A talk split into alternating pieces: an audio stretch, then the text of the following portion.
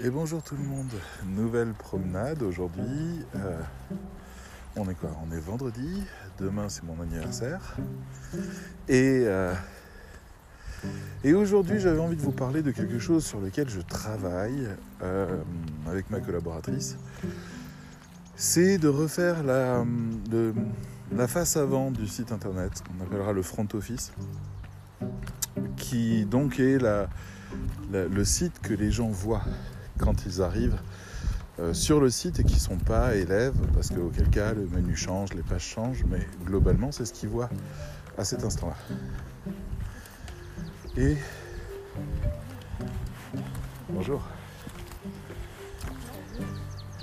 Ah, le plaisir des gens qui disent pas bonjour. Donc, donc voilà, dans le front office, on est en train de réfléchir à comment on va le reconstruire. On a déjà commencé des travaux d'écriture. Et dans la meilleure formation du monde, on a changé notre raisonnement. On est parti de l'idée que notre produit serait naturellement attractif, très fortement, parce que petit prix, grosse notoriété, euh, beaucoup de contenu, beaucoup de vidéos, des ateliers pratiques, bref, les arguments manquent pas pour rendre ça extrêmement attractif. Mais ah, on a eu des élèves qui nous ont dit pas assez cher nous ne faisons pas confiance. Donc en janvier, on a dû remonter les tarifs. Pour gagner une certaine crédibilité, on est passé de 299 euros à 580 ou 590, 590 euros. Et, euh, et ouais, ça, ça se vend un peu mieux. Donc les gens avaient besoin qu'on leur prenne plus d'argent. Mais je les comprends. Je les comprends complètement. Vous avez, euh, si vous voulez acheter un iPhone et que euh, le nouvel iPhone qui sort vaut 200 euros, vous avez l'impression, quand bien même on vous promet que c'est le meilleur du monde, dans votre tête, c'est mathématique. 200, c'est moins 800, donc non. Alors qu'il y a des téléphones qui valent aujourd'hui 150 ou 200 euros, les Redmi notamment, euh, qui, qui, sont à la hauteur de téléphones à 500 ou 600. Mais il ah, faut faire un gros travail de com pour convaincre les gens que moins c'est mieux. Moins c'est mieux. C'est un gros problème que Lidl rencontre beaucoup d'ailleurs sur ces marques. Et donc, on est sur ce raisonnement-là. Et euh, aujourd'hui, en fait, je sais pas, j'ai eu une espèce de ras-le-bol sur le site qui était là pour dire regardez comment on est bien, regardez comment on est bien. Arrêtons là. Reprenons tout le raisonnement depuis le début et demandons-nous qui vient sur le site et comment cette personne prend sa décision. Une décision d'investir 600 euros même payable en 12 fois sans frais, c'est-à-dire 50 euros par mois, n'est pas du tout une décision spontanée. Euh, c'est pas genre euh, waouh, quelle affaire Allez, je le prends. C'est pas ça. C'est euh, ah oui, est-ce que j'en ai besoin Pas besoin? Faut que j'y réfléchisse, je me pose des questions, peut-être que ça changera rien, au fait de quoi ça parle, qu'est-ce qui me manque vraiment, etc., etc. Donc en fait, on a ce qu'on appelle du retargeting, c'est-à-dire bonjour, voilà ce que je propose, ah c'est intéressant, au revoir. Bonjour, vous vous souvenez de moi? Est-ce que vous avez eu le temps d'y réfléchir?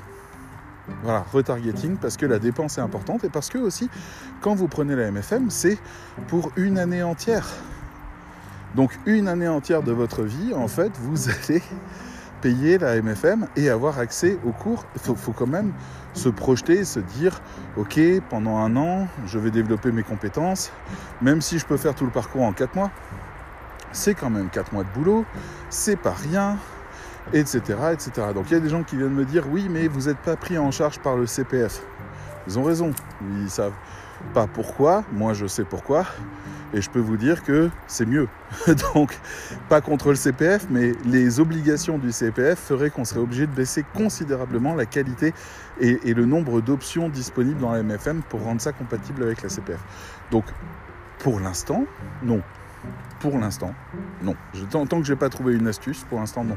Mais derrière ça, est-ce que vraiment c'est ça le critère qui fait que vous prendriez ou non la MFM Il n'y a rien de plus sûr pour moi que d'accepter ça pour être sûr de prendre votre argent, ou celui de l'État en l'occurrence, avec le compte CPF, et ne pas vous revoir.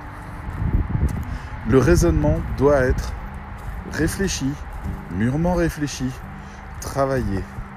On doit savoir où on va. Et finalement, en fait, on est en train de refaire toute la home basé sur ce raisonnement-là. Qu'est-ce que la personne a besoin de savoir Alors, on a trois types de profils. Comme ça, vous m'accompagnez dans la réflexion.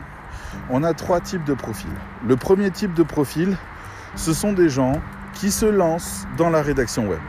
Ils ont besoin de savoir ce qu'est ce métier, comment on gagne de l'argent avec, euh, et, ils ont besoin d'être formés, éduqués à ce métier-là en particulier, avec toutes ses particularités, tout son paradigme.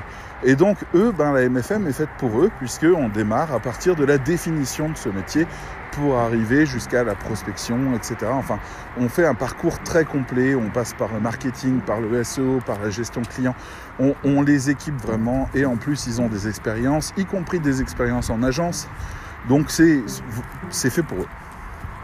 Mais on a un autre profil, qui sont ceux qui font de la reconversion. Alors eux, c'est quasiment les mêmes. C'est-à-dire, ils savent pas ce que c'est. Mais ils viennent d'un autre métier. Et eux, ils veulent pas se planter.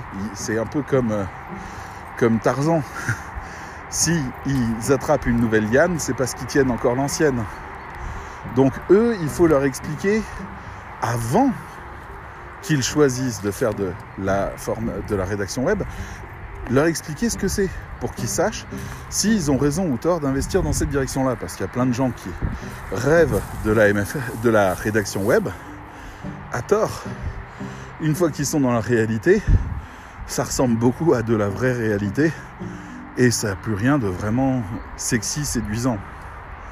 Donc non, pas de, de rédaction web avant d'informer ces gens. Donc il faut une page pour expliquer à ces gens le métier, mais aussi expliquer ce que nous on vend, ce qui nous différencie, à savoir le métier de rédacteur web communicant, connecté au client et à sa communication, ce qui est très différent de quasiment tous les rédacteurs web actuels. Donc on est en train d'amorcer un grand changement et de permettre l'émergence d'un nouveau métier que les professionnels apprécient. Hein. On a déjà des agences qui ne souhaitent recruter que des gens qu'on a formés. On est content de ces signaux-là.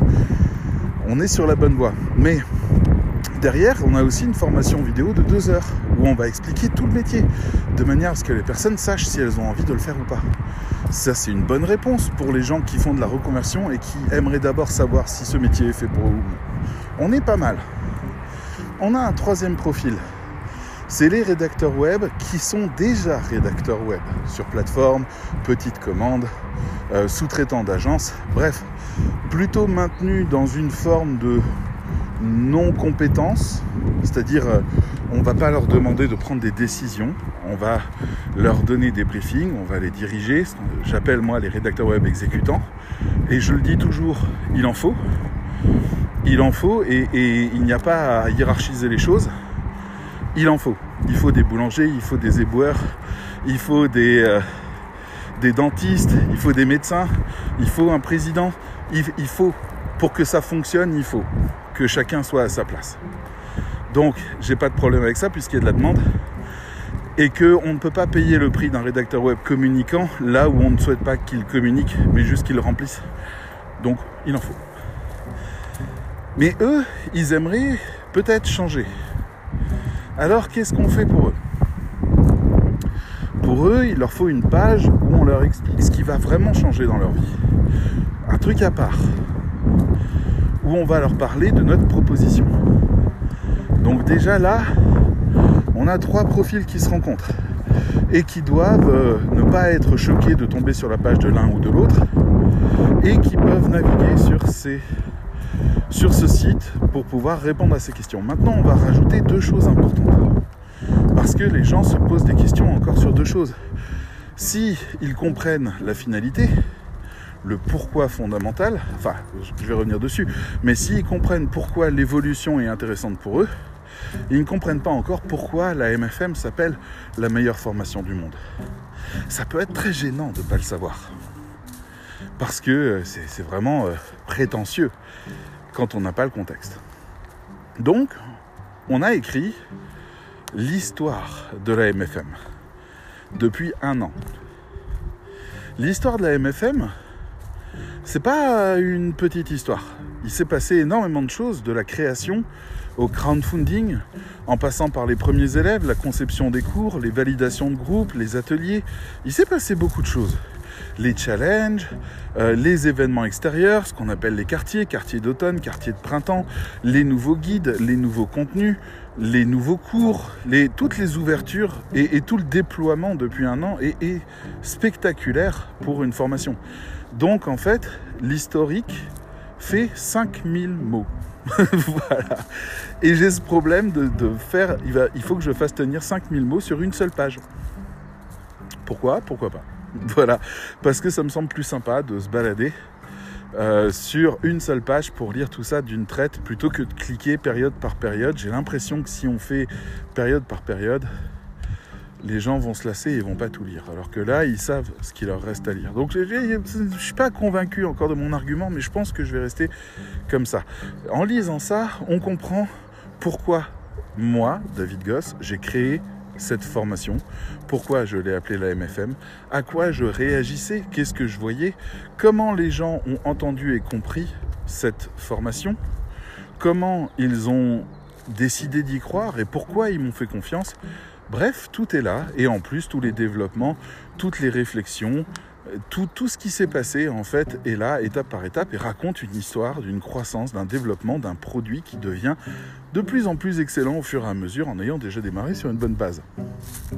Donc ça c'est bien. C'est bien parce que les gens vont commencer à nous comprendre. Ils vont comprendre le pourquoi fondamental. Et on sait depuis Simon Sinek, et largement avant bien sûr, mais on sait qu'il y a pourquoi, comment, quoi, qui sont trois cercles concentriques, et que le pourquoi est le noyau de tout. Donc là j'ai une page qui explique le pourquoi, c'est nouveau, c'est frais, c'est jeune, ça m'intéresse, c'est bien, on peut convaincre des gens avec ça. Arrive maintenant le comment. Et le comment, on a donc une page qu'on a appelée programme pédagogique, qui pour l'instant est encore l'ancienne page et donc manque beaucoup d'informations, de, de, croustillantes, c'est-à-dire d'explications sur quelle mécanique on utilise. Parce que dire euh, oui, on étudie telle chose, telle chose, telle chose, dans telle partie on étudie telle autre chose, dans telle d'autres parties on utilise. Ouais, ok, d'accord. Euh, mais je ne dis pas regardez, quand vous vivez ça, voilà ce qui se passe. Quand vous expérimentez ce truc-là, voilà ce qui se passe. Nos challenges sont conçus d'une manière très spéciale qui est la manière feu vert, feu rouge. C'est-à-dire, euh, retente jusqu'à ce que ça passe. Et, et quand tu passes, on fera un énorme débrief sur pourquoi c'est passé, de manière à consolider toute ton expérience de quelque chose qui n'a pas fonctionné pour quelque chose qui marche sachant qu'on travaille sur des outils qui sont des outils que les rédacteurs vont vendre après à leurs clients. Donc c'est important qu'ils sachent les maîtriser, qu'ils sachent en avoir le contrôle et qu'ils sachent comment, pourquoi ça marche, pourquoi ça marche pas, et que ça soit pas juste un cours, que ça soit une expérience. Donc je crois beaucoup à ça. J'ai un nouveau dicton d'ailleurs que j'ai euh, mis en place sur euh, le front de, la MFM, qui est apprendre, comprendre et expérimenter ce qui me semble être la meilleure manière de, consolider un savoir-faire. Mais c'est ma manière, enfin ce serait peut-être plutôt comprendre, apprendre. Euh, le mot même apprendre me dérange. Mais bon, c'est une manière de dire que l'expérience est le ciment ou, l'aggloméré de tous les savoirs qui ont été lus précédemment. Et d'ailleurs, c'est très net, on a des gens qui prennent beaucoup de notes de la MFM qui suivent tout le programme vraiment note par note et au moment de passer par l'expérience, eh ben, ils se plantent parce qu'ils ne font pas les connexions. C'est pas du tout un défaut cérébral, hein. c'est juste qu'ils ne se rendaient pas compte qu'on devait prendre cette chose-là, cette chose-là, cette chose-là. C'est comme s'ils avaient appris tous les ingrédients de cuisine et que j'étais venu en leur disant Hé, hey, tagliatelle carbonara ce soir, allez-y, amusez-vous. Et qui n'avaient jamais cuisiné auparavant. Eh ben, ils ont beau connaître tous les ingrédients, leur méthode de cuisson et compagnie, ils n'y arriveront très probablement pas. Donc il faut faire les jonctions qui manquent et ça c'est l'expérience qu'il fait. Donc j'ai besoin d'expliquer ça aux gens. De leur dire voilà, le programme pédagogique, vous allez voir, il va reposer sur énormément de petits rendez-vous d'expérience, de moments de débrief, de moments de discussion pour consolider les savoirs que vous acquérez au fur et à mesure afin de pouvoir en faire des savoir-faire. Donc il y a une transition qui se fait là-dessus. Et ça, c'est le comment, et c'est vachement important. Puis il y a le quoi, bien sûr, où là, on va donner la liste des sujets. Tout simplement, tout ce qu'on traite va être déposé là, disponible, lisible, de manière en fait à ce que les gens puissent euh, voir très clairement et mieux comprendre aussi, réinterpréter tout ce chemin. Voilà. En faisant tout ça et en imaginant qu'une personne circule là-dedans, et qu'elle se balade et qu'elle connecte les choses qu'elle découvre au fur et à mesure, on peut envisager qu'elle comprenne la MFM. Et ça, c'est l'étape qu'on souhaite sur le front. On ne souhaite pas les convaincre. Je veux dire, on, a essayé de me vendre des tunnels de vente, on a essayé de me vendre des landing pages, des pages magnétiques irrésistibles. Mais si je fais ça, les gens qui vont acheter ma MFM ou des promos ou des trucs comme ça, les gens qui vont l'acheter, ce sont des gens qui ne comprennent pas pourquoi elle va leur servir. Et donc, moi, si mon but c'est de vendre, c'est pas un problème parce que ces gens-là vont rentrer dans les tuyaux et ne vont jamais en ressortir ils vont l'abandonner tout court, tout simplement parce que ils vont se rendre compte que leur achat était impulsif et pas intéressant. Et c'est normal, puisqu'on n'a pas pris le temps de se rencontrer. On n'a pas pris le temps de se comprendre. Donc ça, c'est vachement intéressant de pouvoir euh, essayer de, de raisonner de cette manière-là en se disant, mais en fait, si je veux vendre ma formation, je dois la vendre à des gens qui la comprennent je ne peux pas me passer de ça. Je ne peux pas la vendre euh, sous prétexte qu'elle est pas chère. Sinon, je perds les gens. Ce que je veux, moi, c'est changer les choses au-delà de la formation, que les gens se transforment. Donc, mon raisonnement doit être fait comme ça.